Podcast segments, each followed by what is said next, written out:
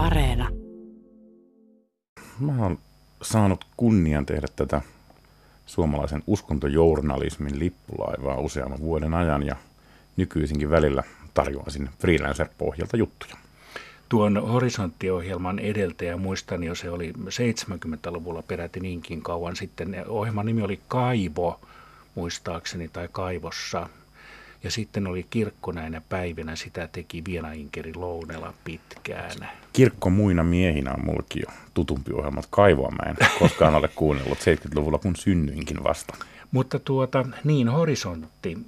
Mitä tuo horisontti? Siinä on uskontoon liittyvä asia, mutta onko pelkästään sitä?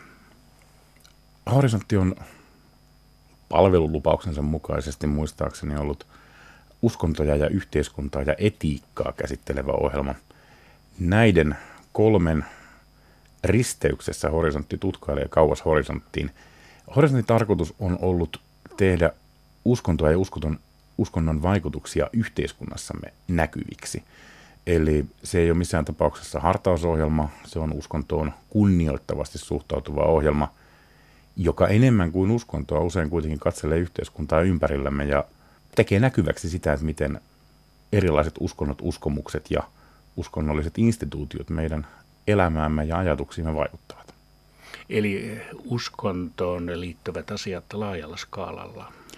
Hyvinkin laajalla skaalalla tosiaan nimenmuutos kirkko näinä päivinä ohjelmasta horisontiksi on varmasti perustunut aikoinaan osaltaan siihen, että me emme enää, enää elä yhtenäiskulttuurissa, me emme ole kaikki kristittyjä, meillä on monenlaisia katsomuksia – koska kristinuskolla on selvästi muita uskontoja merkittävämpi asema Suomessa, niin horisontissa on toki juttuja eniten kristinuskoon liittyen, mutta esimerkiksi silloin kun mä oon tehnyt horisonttia, niin siellä on käsitelty muun muassa äh, islamilaista pukeutumista, äh, juutalaisuuden ja eläinsuojelun välistä suhdetta, äh, erilaisten uskontojen suhdetta rahaan ja markkinatalouteen. Tässä maassa, jossa muiden uskontojen merkitys ja vastaavasti myöskin uskonnottomuuden merkitys kasvaa, niin on syytä katella näitä kaikkia välillä yhdessä ja välillä erikseen.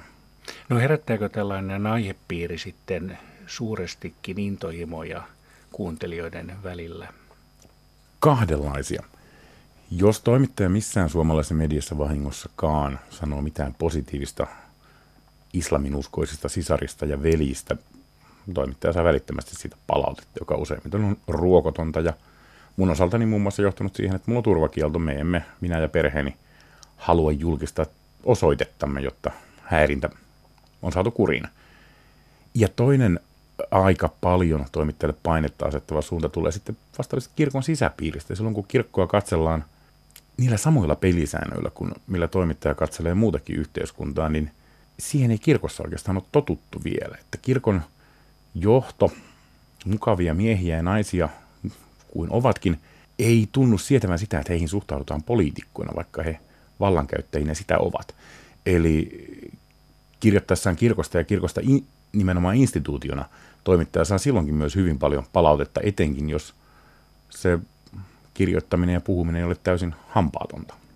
Oletko Samuli Suompää niin havainnut, kun toimittajat nyt tekevät esimerkiksi tätä horisonttia nyt viikoittain, että kirkossakin olisi jotenkin liikahdusta tapahtumassa tuon suhteen? Mun nähdäkseni kirkossa käydään tällä hetkellä keskustelua siitä, että mikä oikeastaan on kirkon osuus horisonttiohjelmassa. Se keskustelu ei ole erityisen näkyvää, sitä käy pienempi sisäpiiri, mutta se keskustelu on aivan olemassa oleva. Kirkon viestintä vaikuttaa aika paljon siihen, että mitä aiheita käsitellään, millainen se näkökulma on, koska horisontin tekijät ovat kirkon viestinnän työntekijöitä.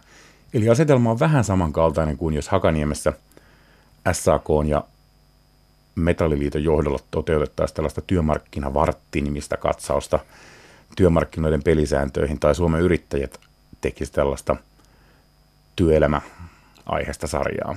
Eli tässä on sisään rakennettu iso ristiriita, jonka tausta osaltaan on siinä, että kirkko on kuitenkin halunnut, että uskonnosta puhutaan ja halunnut, että uskonnosta tehdään siis ihan oikeaa hyvää journalismia, joten on ollut kirkon edun mukaista sitä tukea mutta vastaavasti se aiheuttaa sitten toimittajalle toisinaan varsin hankalan aseman, jos toimittaja on alkuviikosta kirkon viestinnän työntekijä, pohtimassa, miten annettaisiin kirkosta ja jostakin kirkollisesta projektista mahdollisimman hyvä kuva. Ja sitten perjantaina studiossa tekemässä kriittistä journalismia kirkosta tai kenties tästä samasta vaikkapa diakoniaan liittyvästä aiheesta. Tässä on se ristiriita, jota juuri tällä hetkellä ratkotaan ja nähtäväksi jää, että mikä horisontin paikka on tulevaisuudessa. No miten sitten ammennatte aiheita horisonttiin? Tässä kohdassa taas horisontin toimittajat vastaavasti hyötyvät siitä läheistä yhteydestä kirkkoon. Kun horisontin toimittajat on kirkkohallituksen työntekijöitä, he tapaavat joka ikinen päivä lounasruokalassa varsin merkittävän osan Suomen uskonnollisista vallankäyttäjistä ja uskontoasiantuntijoista. Sitä, niitä aiheita on ammennettu hyvin paljon kirkkohallituksen sisältä siitä asiantuntemuksesta, mikä kirkkohallituksella on käytössään. Ja toisaalta sitten aiheita sanoo aika paljon myös tutustuessaan muuhun uskontokenttään Suomessa, vieraillessaan moskeijoissa esimerkiksi imaamit ja seurakuntalaiset on usein hyvin tyy- tyytyväisiä siihen, iloisia siitä, että joku viitsii tulla käymään ja kuuntelemaan ja he on aina valmiita tarjoamaan hyviä kiinnostavia aiheita. Mikä aiheista nyt tässä lähiaikoina, vaikka nyt tämän vuoden aikana esimerkiksi on herättänyt erityisesti kiinnostusta tai keskustelua?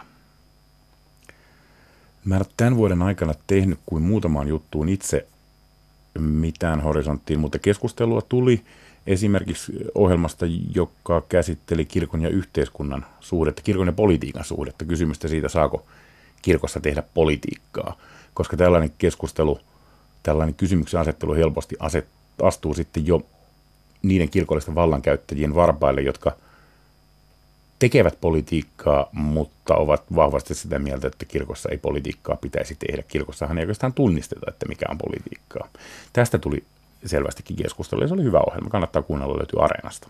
Eli horisontti-nimellä niin kuuluu tai voi kuunnella vanhoja ohjelmia myös. No miten muuten palautepuoli sitten, että kuvittelisin, että tällainen aihe herättää, kirvoittaa kielenkantoja?